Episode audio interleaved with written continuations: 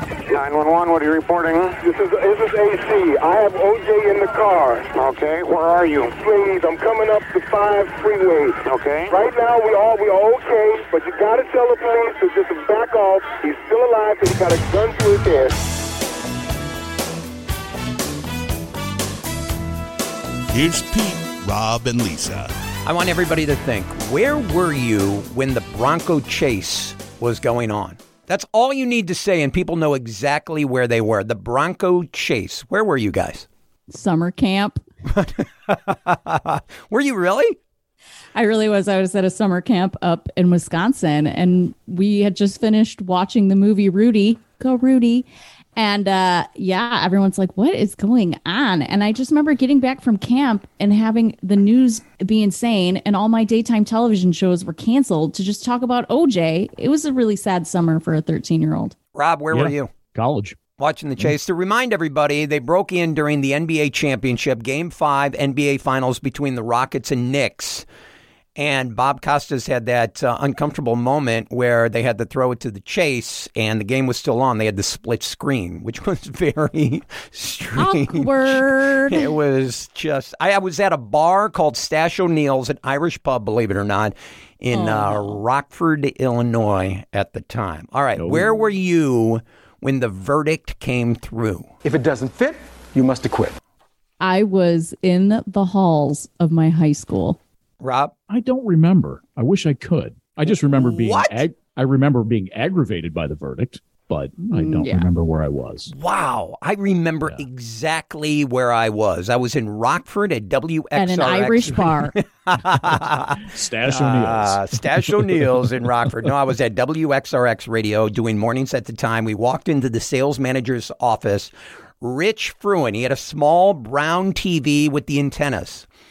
And I remember waiting for the verdict, and we were on a golf course, and I saw, I, I could see the golf course in the distance. Beautiful day, sunny skies, people were playing through. And then we were all huddled around the TV. There was probably 10 of us, and then the verdict came through not guilty. Yeah. Just crazy.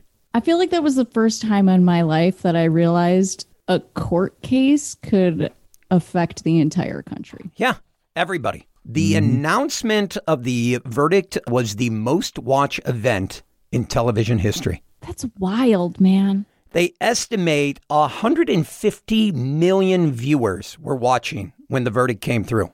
75% of adults in the United States. The cult of personality, the interest in what the crime was, the voyeurism. I mean, every just this trial had it all. It was the first true crime mystery Yeah. that happened in real time for the American public. And now people are obsessed with this genre. Yeah, it kind of started it all, didn't it? Nielsen said that more than 41 million households and 51 million viewers were tuned in during that half hour with a 91 share. But Nielsen did not take into effect that people were huddled around TVs. Tens, 15, 20 people, people standing on the street, which they didn't measure. That's why they say 150 million viewers were watching. Right. Right. Because most people were either, I mean, most people are at work in Right. the middle of the day. The highest rated uh, TV show of all time. Um, MASH. MASH. CBS's MASH finale in 1983 posted a 60.2 rating and a 77 share. It still remains the highest rated show. Doesn't even compare to people OJ. watching The Verdict. Do you and then now you can just watch OJ on Twitter. It's wild Oh, how things have gone through the years. do you remember how long it took the jury to deliberate? No. Remember it was quick. I don't. It was quick because it took everybody by surprise. It took 4 hours. I mean, 4 Oh, they've been hours. Sitting there would seem like years in that courtroom. You had to have your mind made up by then. Do you remember Time Magazine when he first got arrested? They darkened the cover and they got a lot of backlash because of that. Uh, No. Yeah. Court TV and CNN covered every single second of the trial.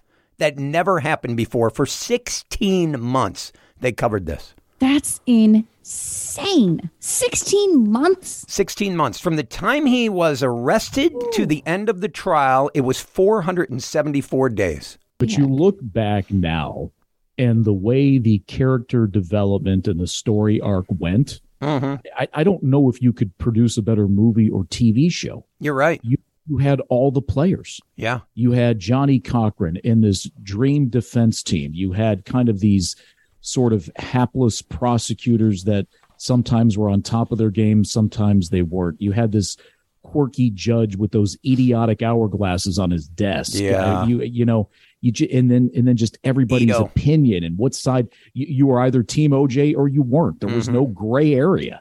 So this the, the trial had everything.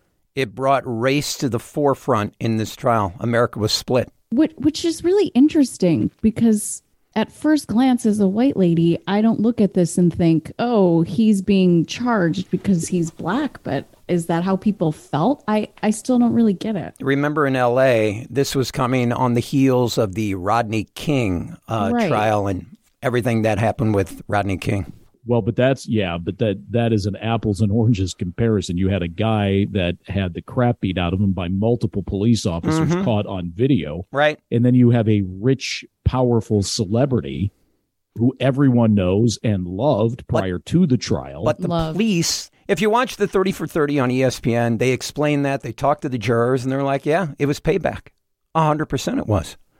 Wow. And, and by the way, to wrap this up, Nicole Brown Simpson murdered at 35. Ron Goldman, just 25 years old. No, Jeez. only 25. Only 25. Crazy. Kim Goldman's podcast again. It's called Media Circus. Yeah, um, I think I just saw O.J. Simpson on the uh, 5 freeway. He's heading north. Did you see him? Yeah, we believe so.